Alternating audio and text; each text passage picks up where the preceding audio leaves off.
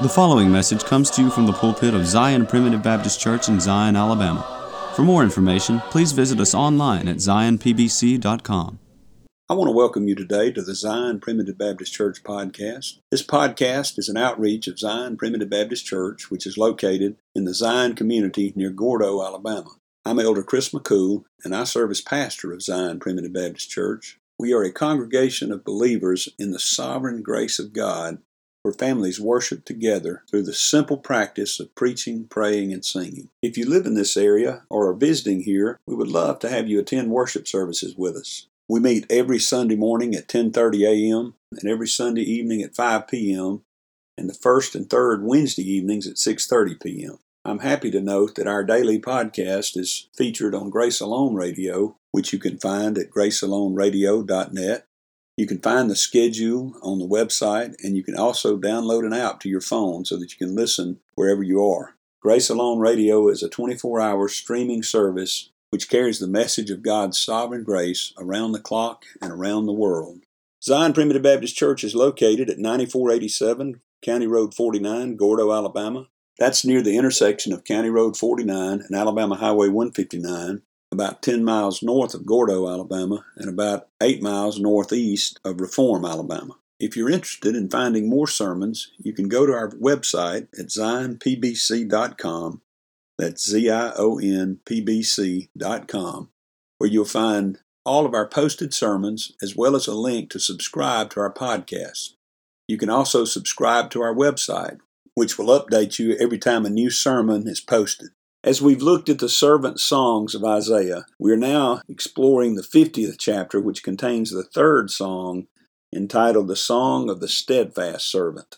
These servant songs are simply songs that God inspired Isaiah to write and to set within his prophecy, which point us toward the true suffering servant, the Lord Jesus Christ. In this song of the steadfast servant, we have seen that he knew what it would take to save his people from their sins, and yet he was willing to go anyway.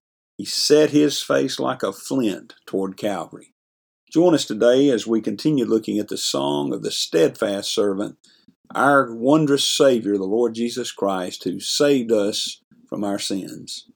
But first, we have a song selection that I hope you enjoy. After the song, please stay tuned for another message of God's sovereign grace from the Zion Primitive Baptist Church pulpit. Man of sorrows, would be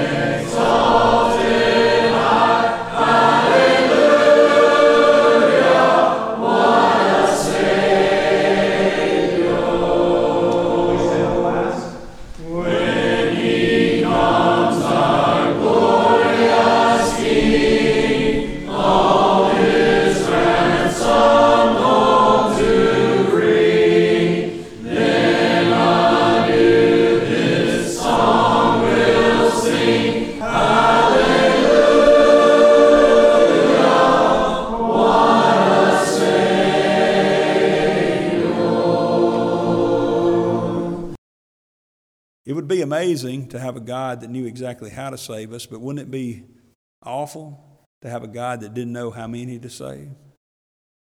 He knew exactly how many to save.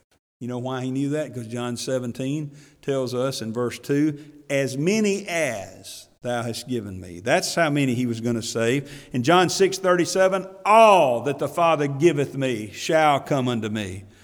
2 Timothy 2.19 is one of my favorites. He says, The foundation of God standeth sure, having this seal, the Lord knoweth them that are his. Isn't that glorious? He knew, you see. He had the necessary knowledge to save us eternally. Why did he know? Because he was God. He is God, I should say, because he's still God. Jesus Christ had the necessary knowledge to save us eternally. But let me give you some good news here and now. Jesus Christ also has the necessary knowledge to save us in time, to save us here and now, to deliver us in anything that we're involved in. Notice what he said back over in Isaiah 50. He says, The Lord hath given me the tongue of the learned that I should know how to speak a word in season to him that is weary. Do you get weary?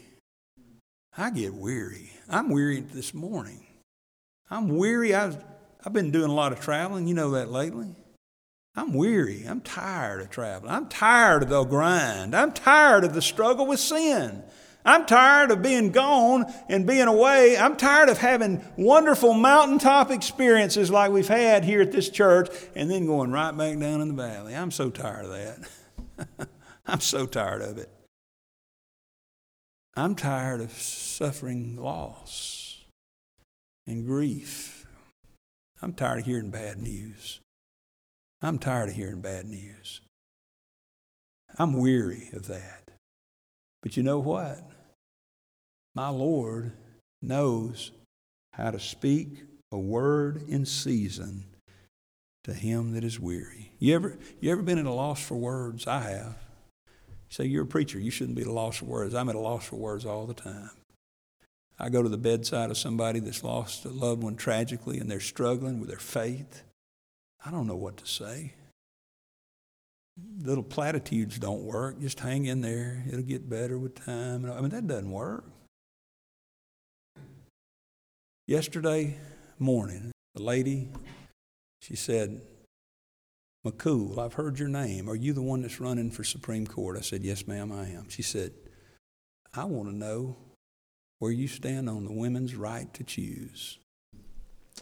Well, I knew where she was coming from, and had my Bible in my hand. I said, Well, ma'am, I'm pro life. I believe strongly that life begins at conception, and that's what. And we got into engaged in a conversation. It wasn't a real, you know, too big of an argument, but she obviously didn't agree with me. And she told me this. She said, Sir, I was raped in college. And if I'd gotten pregnant, I would have killed myself. You know, what do you say to that? How could I? I know people, and I know people like that. I know people that have taken their lives over things like that. I, that's a struggle. What do you say? What do you say? I don't have all the answers. But you know what I told her? I said, ma'am, I can't identify with you. I can't give you the answers, but I had this in my hand. I said, I can point you to one that knows all the answers. And I know one who can identify with everything you're telling me right now. And I just encourage you to go look. We parted not agreeing, but we didn't depart in anger. But I was thinking to myself on the way, on the way out, I don't know if she was a child of God or not. I suspect she was. She was, you know, seemed to have a, a kind, sweet spirit, even though we were disagreeing, and she was very wrong. And um, I was thinking, Lord, I just wish I knew what to say every time. But you know what? I don't have to know what to say every time because the Lord knows what to say every single time. He, what I told her was exactly right. I can't give you that empathy that you deserve and that you need. I can't identify with you, but there is one who can identify with you because he's touched in every respect with the feeling of our infirmities. There's not a tragic situation. There's not a trauma you can experience. There's not a, there's not a violent act that can be performed upon you that hadn't been greatly more performed upon him. He understands and he gets it. He, he can speak a word in season to him that is weary. Praise God. I'm so thankful for my eternal redemption, but I am also equally thankful for the fact that in time He can deliver me from the struggles and trials of life. Oh, I need that. Listen, call me if I can help you. I'll try to speak a word in season to you. But I can't always do it, but I can point you to one that always can. And He has through His word here. And sometimes He just wraps us up in his arms, and we can feel his presence. You see, he has the ability, he has the necessary knowledge to save us in time. That's what, that's what Matthew 11 28 is talking about. It's not talking about coming to him to get saved eternally. He says, Come unto me, all ye that labor and are heavy laden. You labor, you're heavy laden, you burden, you weary. Come unto me, he says all ye that labor and are heavy laden, and I will give you rest. He's not talking about eternity. He's talking about time, rest, here and now. Take my yoke upon you and learn of me. For I am meek and lowly in heart, and ye shall find rest unto your souls. Beloved, this is the one that knows how to speak a word in season to him that is weary. He says, My yoke is easy and my burden is light. That's the urgency of the gospel, by the way. The urgency of the gospel is not to go out and try to get people saved for eternal heaven, because that's something God does. But the urgency of the preaching of the gospel is to help get people saved, that is, delivered from their troubles here and now and from the struggles of life. That's what the gospel does to me. The gospel saves me over and over and over again. Every day that I live, the gospel message saves me. When I think of it, because I get lost out in the world. Not eternally. I'm not talking about that. You know that. I'm, praise God, once you're born of the Spirit, you're always born of the Spirit. you know? But, but in this life, I suffer. I struggle. I struggle with others. I struggle with situations. I struggle with myself. I need to be delivered. I need to be saved from my troubles, from this crooked generation. And he says, morning by morning, he does that. That means every single day, he is able to deliver you with that word in season. Isn't that glorious? Isn't that sweet? The knowledge of Christ. Now, beginning in verse 5, we begin to see why Christ's knowledge about the situation that his people is in is ultimately going to deliver us because we see we begin to see the steadfastness of Christ. Notice in verse 5. Notice he says, "The Lord God hath opened mine ear, and I was not rebellious, neither turned away back." Notice what he's saying here. I knew what it would take to deliver you. And when I, and because I know that, I know what to do. But see, he could know what to do and not be willing to do it. But praise God, he was willing to do it. He says he went with absolute certainty. He knew exactly what he would be facing. God opened his ear. He said, He opened mine ear. God told him exactly what he would have to do. As God, he knew exactly what he would have to do. But he says he turned not his back. Look back over to Psalm chapter 2. I love this verse. It's, we know it's talking about the Messiah, about Christ, because Acts 13 and verse 33 tells us it is. In Psalm chapter 2, we'll skip down for the lack of time, down to verse 6. He says, or verse 7, I will declare the decree. The Lord has said unto me, Thou art my son. This day have I begotten thee. You can go over to Acts 13 33, and it's quoted right there. We know this is talking about the Lord Jesus Christ. Thou art my son. This, and that doesn't mean that, he, that the Lord Jesus Christ came into being. He's always been. He's always been the Son. But he says, this, Thou art my son. This day have I begotten thee. Ask of me, and I shall give thee the heathen for thine inheritance, and the uttermost parts of the earth for thy possession. You know, the beauty of that is, is he's talking there about the eternal redemption that is going to be found only in Christ. He says, he didn't say, ask them if they want to be saved. He said, You ask of me, my son, the heathen, for your inheritance and the uttermost parts of the earth, even the places where the gospel will never reach, where the word of God will never be heard, you ask of me, the heathen, for thine inheritance, and the uttermost parts of the earth for thy possession, and I will give them to you. And I will give them to you. And that's what he did in the covenant of grace before the foundation of the world. And the beauty of this is, is that he did ask and God did give. Isn't that glorious?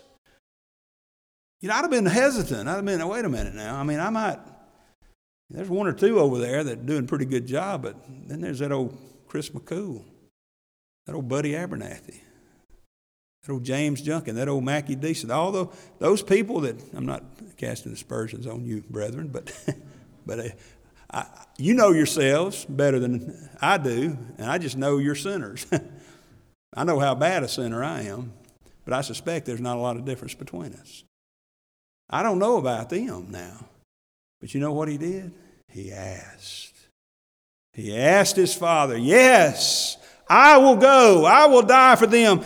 He went with absolute certainty, and even though he knew exactly what would be required, he went anyway. He says, I was not rebellious, neither turned away my back. Not one time did he, did he fall away or stumble on the road to Calvary. There's, you know, there's a difference between not knowing and going and knowing and yet still going. Read about the Garden of Gethsemane when you can, when you get a chance. He was beginning to feel the weight of that sin that would encompass him and the wrath of God that would be poured out upon him. And he was in agony. He was in, we're told he was sore amazed, and that means to literally be struck with terror. We're told that he was very heavy. That's over in Mark 14 sometime if you want to read it. And that means to be in distress of mind. He was full of heaviness. He was exceeding sorrowful, encompassed with grief, exceedingly sorrow, sorrowful. He went with absolute certainty of what he would be facing. And notice verse 6 he went with shame filled, not shameful. I started to say that, but it gives the wrong connotation. With shame filled distress. Look at verse 6 I gave my back to the smiters, and my cheeks to them that plucked off the hair. I hid not my face from shame and spitting. That is such a shameful thing that happened to the Lord Jesus Christ. They stripped him. Did you know that? They stripped him of the clothes that he wore and put him on display for the whole world. I don't know why everything got dark. I don't know exactly why God turned out the light, so to speak, but I suspect part of it was he wasn't going to allow his son to become a spectacle.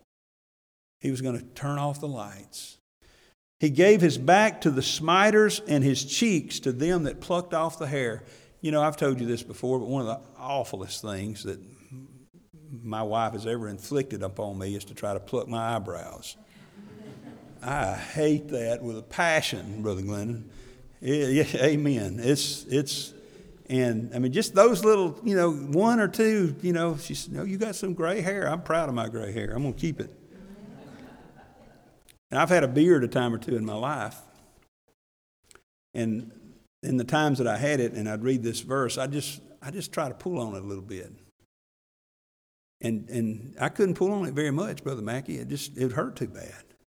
And yet, and yet they plucked out the beard of the Lord Jesus Christ. Think about that. Think about how hurtful and painful that would be, and think about what it leaves bloody, a rash, painful. Think about that. It says, I hid not my face from shame and spitting. I can't think of anything worse, any more disrespectful, insulting thing to happen to somebody than to be spit upon. You want to really, you want to really start a fight, walk up to me and spit on me.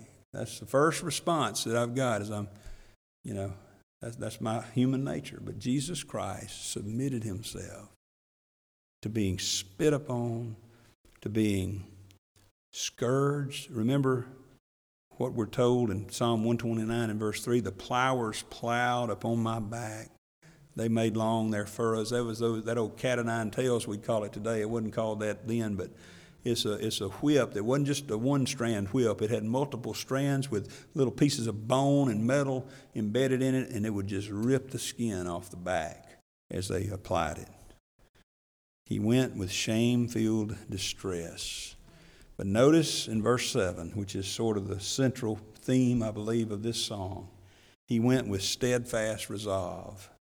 For the Lord God will help me, therefore shall I not be confounded. Therefore have I set my face like a flint, and I know that I shall not be ashamed. He went, as it were, with his face set like a flint.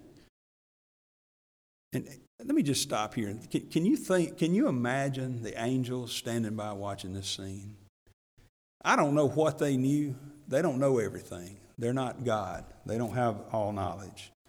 But can you imagine, you know, he told his, he told his disciples in the garden when they came to get him in Matthew 26, 53, he said, Thinkest thou not, or thinkest thou that I cannot now pray to my Father, and he shall presently give me more than 12 legions of angels? More than 12 legions of angels were standing by. They were watching this, they were ready. A Roman legion was about 6,000 6, soldiers, is made up a Roman legion. So think about this 12 legions would have been 72,000 soldiers or 72,000 angels. Over in 2 Kings chapter 19 and verse 35, we're told that one angel one angel slew 185,000 Assyrians in one night. So you take 72,000 angels and multiply that by 185,000, if that is the limit, which I doubt it is, but just say it is 72,000 angels times 185,000 uh, dead people, people that were slain, adds up to 13 billion 320 million people that 72,000 angels could slay based upon 2 Kings 19 and verse 35. And remember, he didn't say just 12 legions, he said more than 12 legions. I did a little research, and in AD 1, the population of the whole world was estimated to be between 200 and 300 million people. The population of the Roman Empire was around 45 million. I want you to think about this. Had Jesus called those more than 12 legions of angels, those angels could have wiped out the entire population of the earth. Just like that. That one angel in one night killed 185,000. But he didn't do that. He didn't do that. He had the ability to get out of this, but he didn't do it. Instead, he set his face like a flint toward Calvary. Sometime turn back over. We won't turn for lack of time this morning. Over back to Luke, it's chapter 9, I believe it's verse 51. It says, It came to pass that when the time was come that he should be received up, he steadfastly set his face to go to Jerusalem. Now, he'd been to Jerusalem many times, but the Holy Spirit prompted Luke to point out that on this occasion, as the time was approaching that he was to go to Calvary, he didn't just wander his way into Jerusalem. He didn't just mosey on up to Jerusalem. He steadfastly set his face to go to Jerusalem. He set his face like a flint. And that just sim- simply means that's a Hebrew idiom that just means that's the way they said. He set his face like a flint. Why did he do that? Why did he do that? Why did the God of glory do that?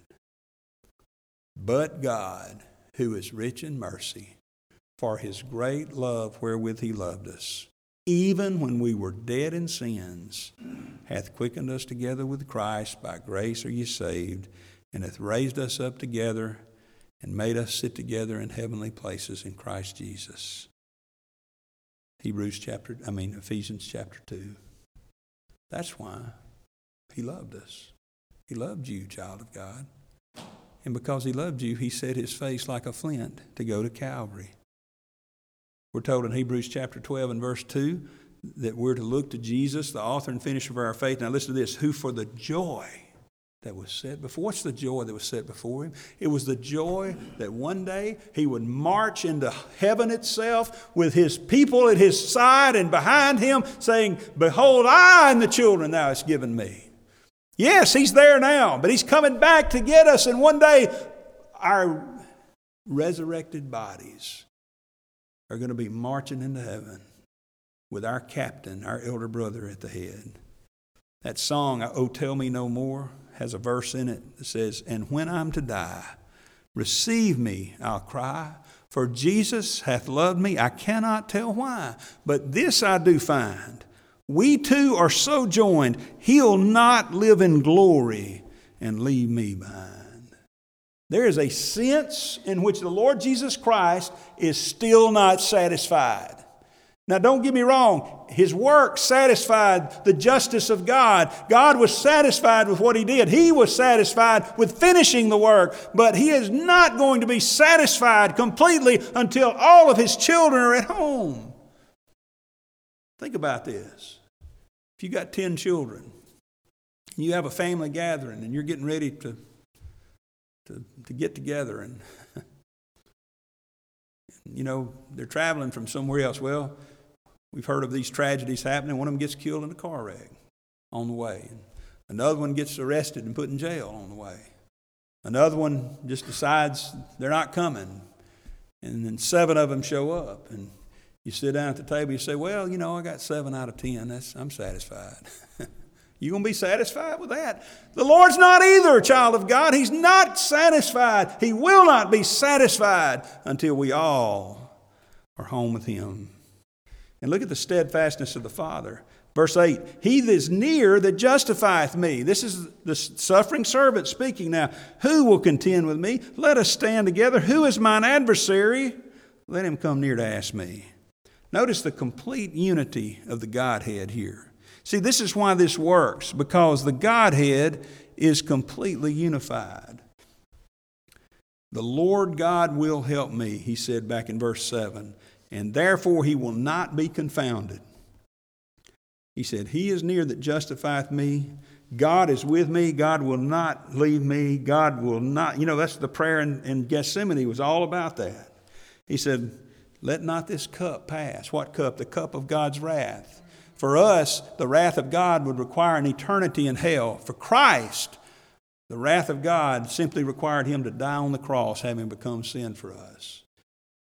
He was praying, let the cup pass. I know I've got to drink it, but let me drink it and let it pass, and let us be back together. He said, Behold, the Lord God will help me. Who is he that shall condemn me? Lo, they all shall wax old as a garment, the moth shall eat them up. There's nothing that can interfere with this work of the suffering, steadfast servant. And now notice as we close, and I know our time is gone. Look at verse 10. Who is among you that feareth the Lord?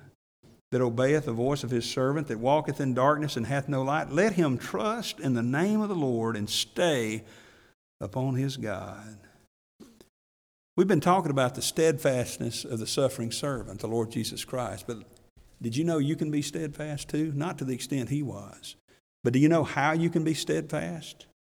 He says, Who is among you that feareth the Lord? In other words, are you one that's been born of the Spirit? Do you see what a sinner you are? Do you see what are you do you have a desire to serve and obey him? He said then then trust in the name of the Lord and stay upon your God. You want to be steadfast in your life? Trust the Lord. Lean not to your own understanding. In all thy ways acknowledge him. He will direct thy paths. Now you can be like verse 11 Behold, all you that kindle a fire and compass yourselves about with sparks. You can try to build up your own fire. You can try to walk by the light of the sparks of that fire. But the result of that is you will lie down in, in sorrow. You will not have the light that you need.